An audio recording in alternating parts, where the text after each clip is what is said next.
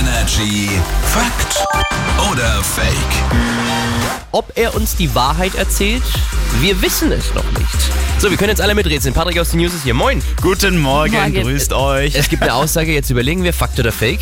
Und das beliebteste Möbelstück, darum geht's heute. Denn das beliebteste Möbelstück der Welt ist dieser weiße Plastikgartenstuhl. Wir kennen ihn alle. Ja, ich habe ihn sofort vor Augen, welchen du meinst. Wieso fake?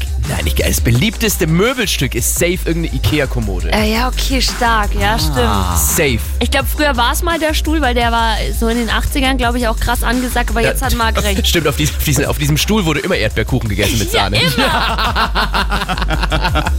Das beliebteste Möbelstück der Welt ist der weiße Plastikgartenstuhl.